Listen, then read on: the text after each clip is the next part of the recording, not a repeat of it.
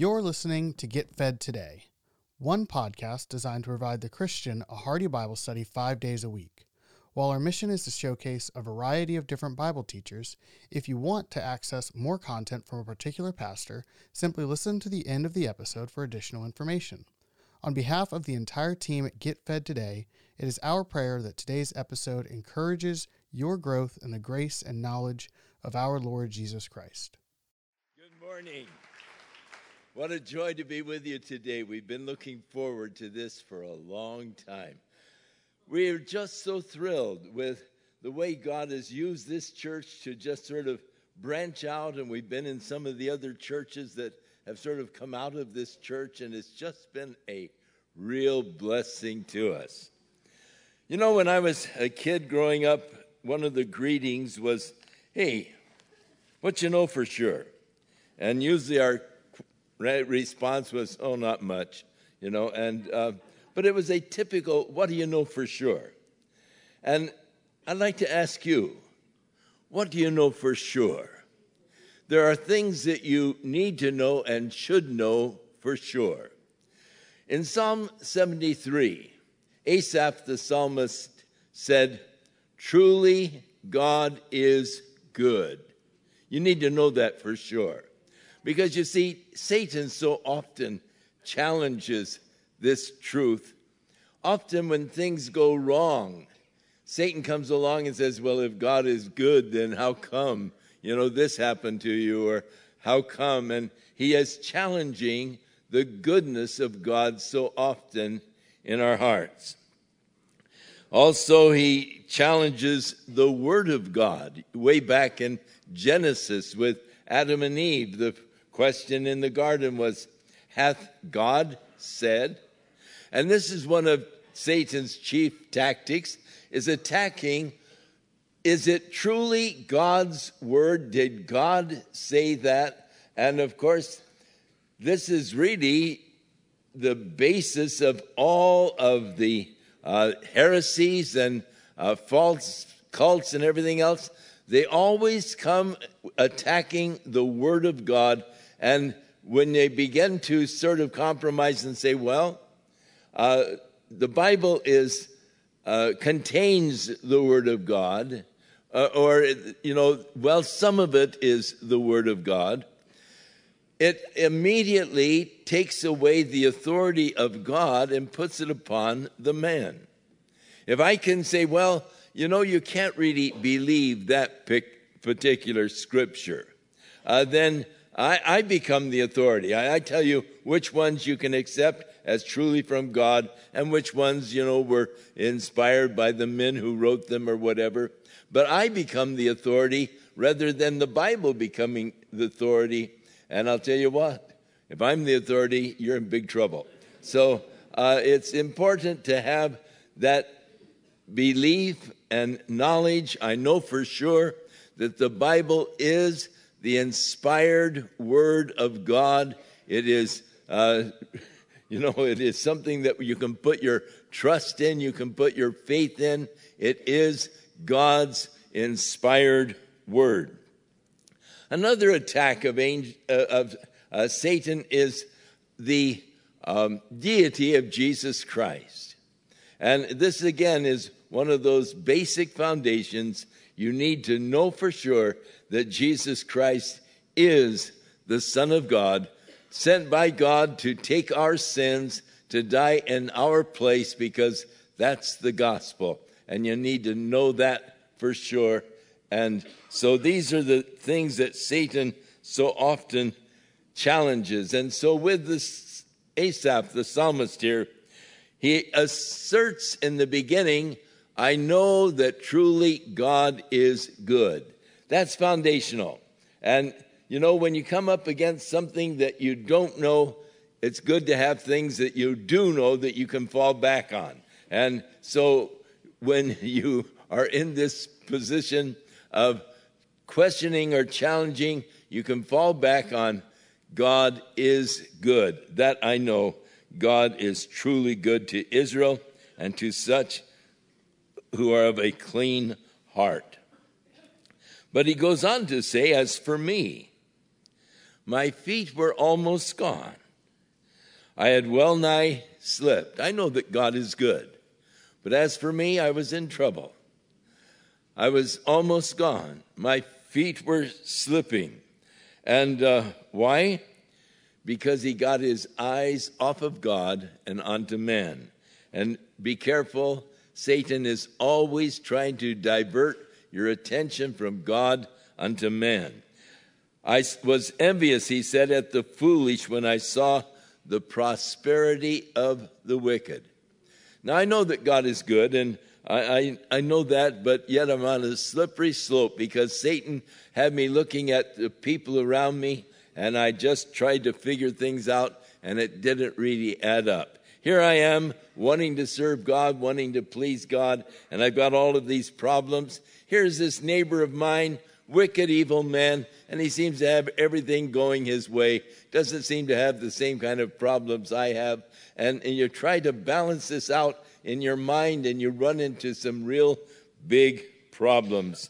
And, uh, you know, this is exactly where he was in the problems with uh, trying to figure out the, search, the situations that he was facing and, and balance it with the fact I know that God is good. But if God is good, how come I'm having this trouble?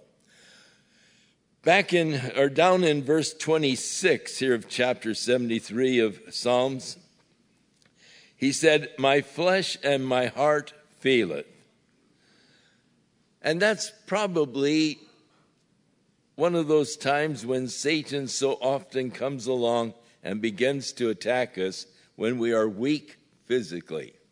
You get down physically, and Satan plays dirty. He comes and he uh, really begins to challenge your faith and, and, and really begins to attack you because you're too weak oftentimes to respond. And so it sounds like maybe the fellow had heart trouble, heart and flesh failing him, and Satan has got him there on the ropes and really uh, challenging him. And so uh, this is when you look around and you say, you know, I'm so sick and I'm so weak and I can hardly get out of bed. And here, my neighbor, uh, you know, he just seems to have such a, you know, he's strong as an ox and just so healthy, never seems to be sick.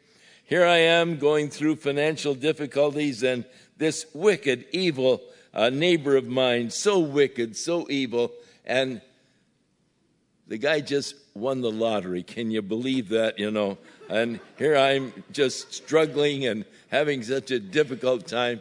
And, and you try to, you know, these are the things that Satan so often just uses to play games with our minds to seek us to sort of challenge. Does it really pay to serve God? And does it, is it really, you know, am I doing the right thing in trying to please God? And, and so he goes on to describe uh, the wicked and the uh, prosperity of the wicked. He goes on to describe it here in the uh, 73rd chapter of Psalms. And uh, I want you to note as he is describing it, what he is describing is not true. Yet Satan isn't opposed to telling lies. I hope you know that. Uh, he is called the father of all lies. And so he isn't opposed to stretching the truth. And so he is now building his case.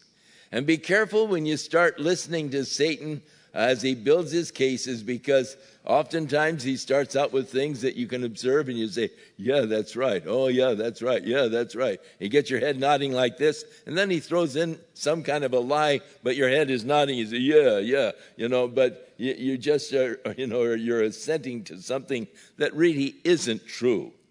But he said, There are no bands in their death, their strength is firm. That's not always true. I've, of course, it visited in so many retirement homes and all, uh, and uh, you know, so many of our people uh, in the old elder years they uh, end up in a retirement home or uh, in a uh, convalescent hospital, and you see, I, have seen this, and it just it just is an anomaly I can't really understand.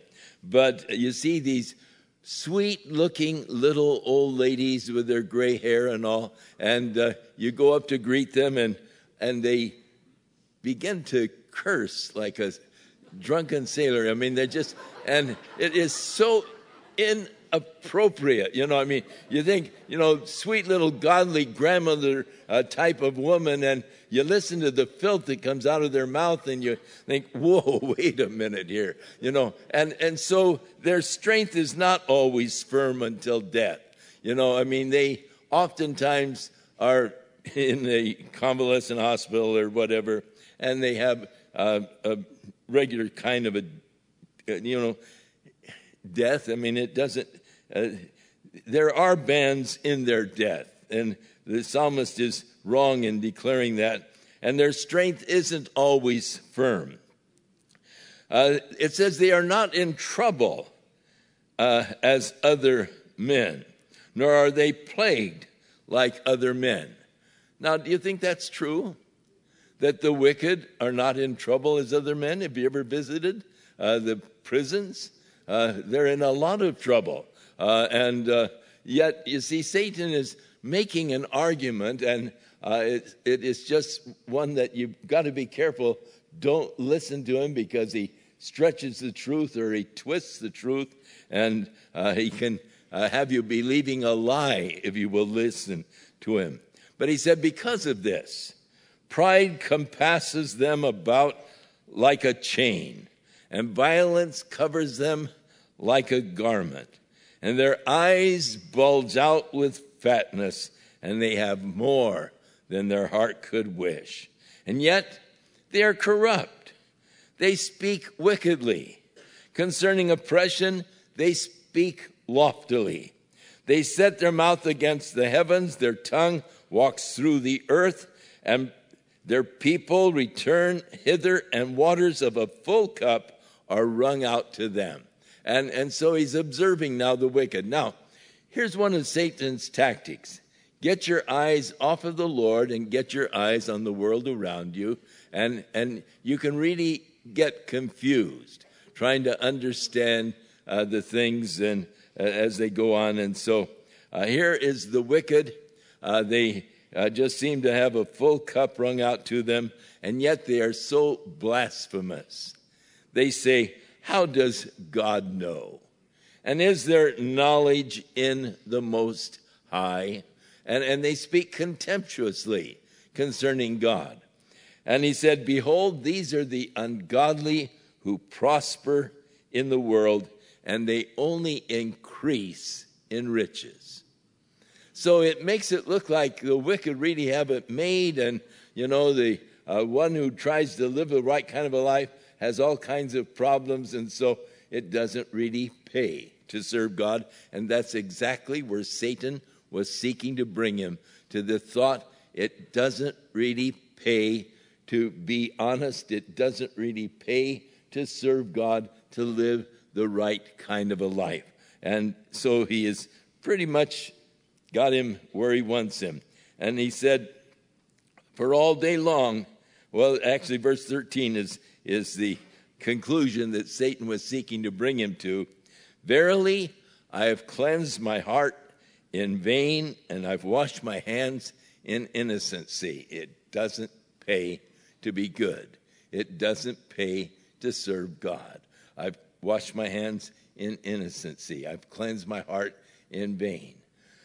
That's exactly where Satan was seeking to bring him from the beginning, to bring him to this false conclusion as far as serving God.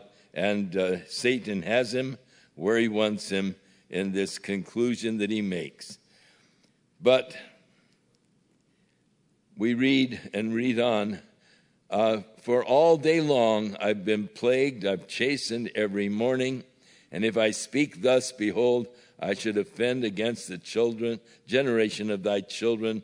But when I thought to know this, it was too painful for me.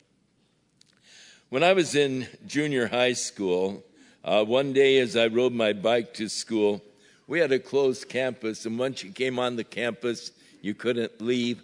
And so, until the school was out, But uh, my friends were outside of the gate, and they said, Chuck, we've been waiting for you to arrive. We've decided we're going to ditch today and we're going to go to Santa Barbara. We're going to hitchhike up to Santa Barbara, and we waited for you so you could go with us. I had never ditched a day in my life, and I, I didn't, you know, I enjoyed school, and it didn't, you know, but peer pressure does a strange thing to you, you know, and all your buddies there saying, you know, come on, go with us, you know, we waited for you, and so I we rode our bikes out to the Ventura River Bridge and we uh, parked them under the bridge and got up and put our thumbs out, you know, to try to get a ride to Santa Barbara. And my buddies, most of them got a ride, but here I was still standing, my thumb out, and cars going. They didn't, in those days, there was a car every three or four minutes. I mean, now, you know, busy, yeah. Oh, but uh, when I was just there holding out and after a while, I got to thinking, you know, if I have this hard a time getting to Santa Barbara, uh, trying to get home from Santa Barbara could be a real problem because I have to deliver my paper route this afternoon. And so I finally just decided to get my bike from under the bridge and I rode my bike back to the newspaper office to wait for the presses to run so I could get my newspapers. And that was the most boring, miserable day of my junior high school experience. Waiting for those presses to run all day long, just sitting there with nothing to do. And I thought, oh, I wish I were back in school today, you know, but it was just a miserable experience. So the next day, you go to school, you have to go to the attendance office because you were absent. And so you fill out the attendance card, and where it says reason for absence, I just put ditched.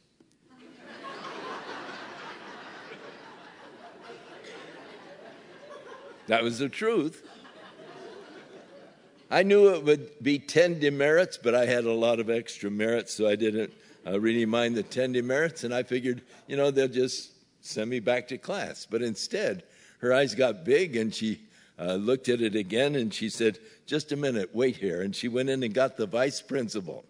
And he came out and invited me into his office and started lecturing me and uh, called my parents, had them come down, and, you know, and it made a big deal over it. And uh, my buddies that went with me, uh, and talked me into going, you know, they put had a cold or sick or whatever, they got right back into class, no problems. Now, to a kid in junior high school, what does that tell you? I'll tell you what it told me. It doesn't pay to tell the truth. Just a little bit of a lie. All you could have said, well, you know, I was had a headache or something, and you could have got back into school with no problems. But because you told the truth, look at all of the grief and all that they're giving to you just for telling the truth. And that's basically where the psalmist was. Trying to live the right kind of a life, trying to do the right thing, and it seemed like he was troubled all day long. And here, the wicked, they just seem to have everything going their way, and it doesn't really pay to serve God. So Satan has him where he wants him, drawing these wrong conclusions, but then the situation changed. When I thought to know this, it was too painful for me. There are some things, you know, you just can't really uh, think them through, they're just too painful. But he said, until I went into the sanctuary of God, and then I understood their end. This morning, you've gathered into the sanctuary of God. I don't know what kind of problems you may be facing or have faced this week. I don't know the hassles that Satan may have put you through this week or the conclusions he's tried to help you to draw the wrong conclusions, but maybe you just sort of barely made it in today. Just sort of really had a rough week and things, you know, didn't go well at all and you're just sort of in the place of Asaph when he is writing this psalm. As he went into the sanctuary of God, then he said, I understood their end.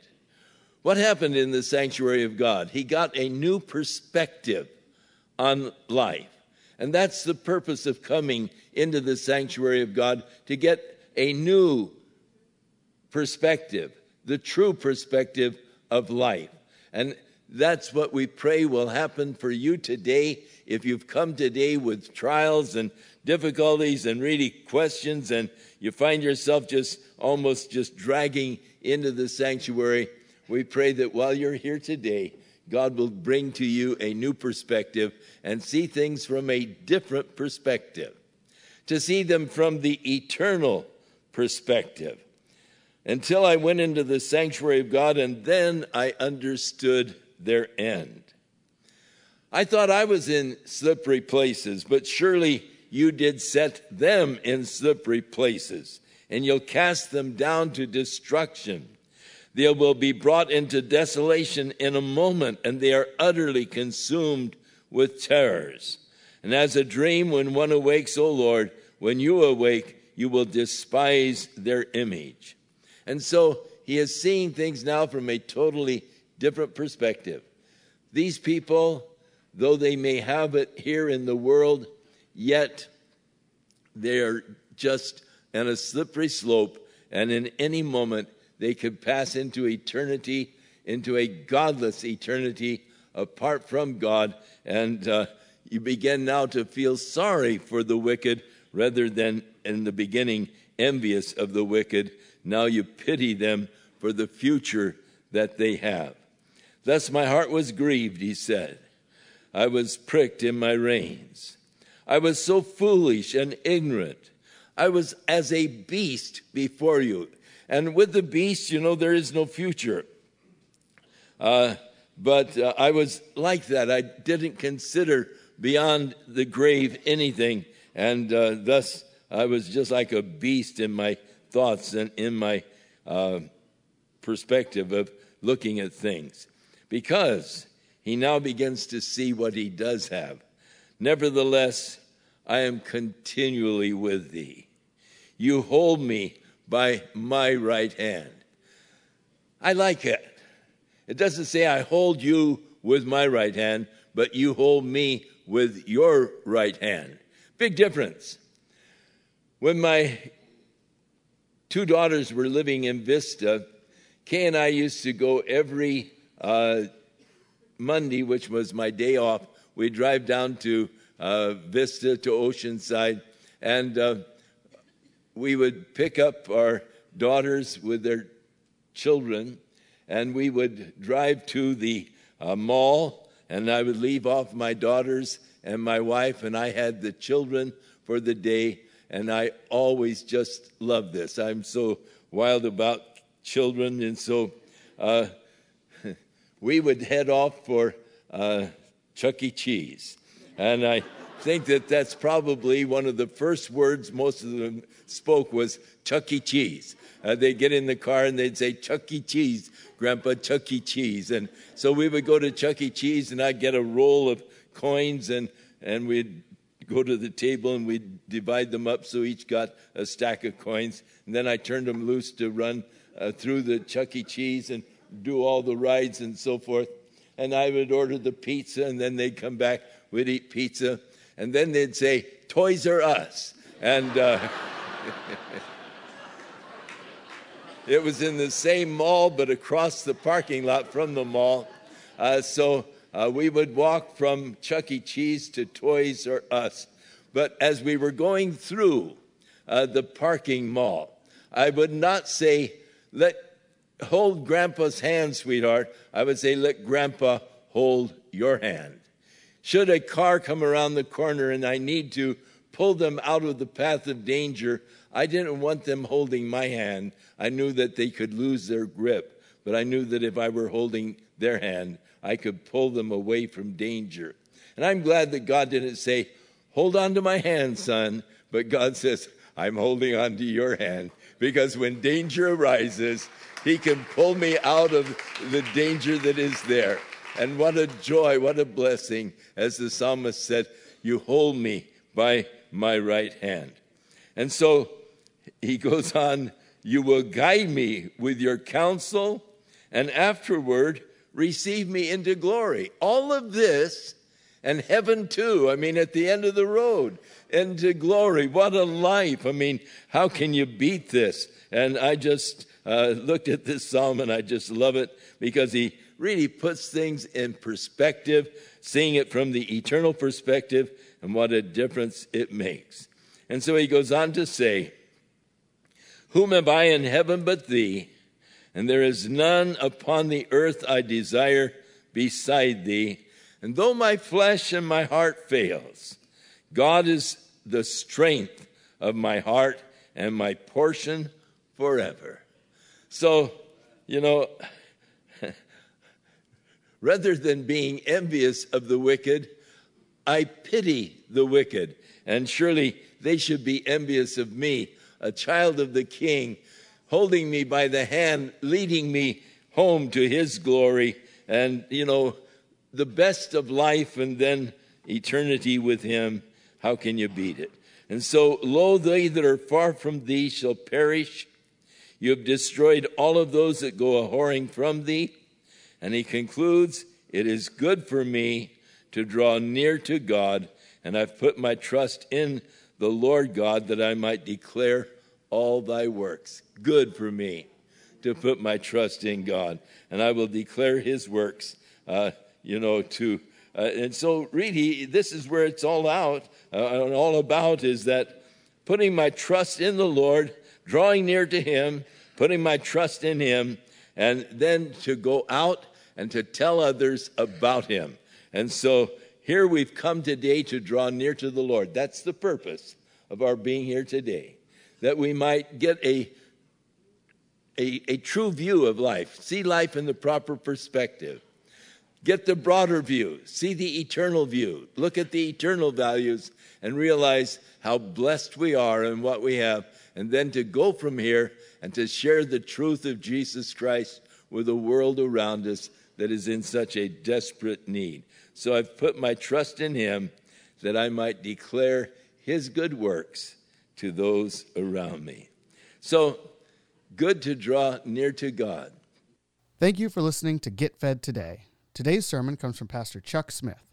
If you enjoy the message, you can access more of Pastor Chuck's teaching ministry by visiting pastorchuck.org.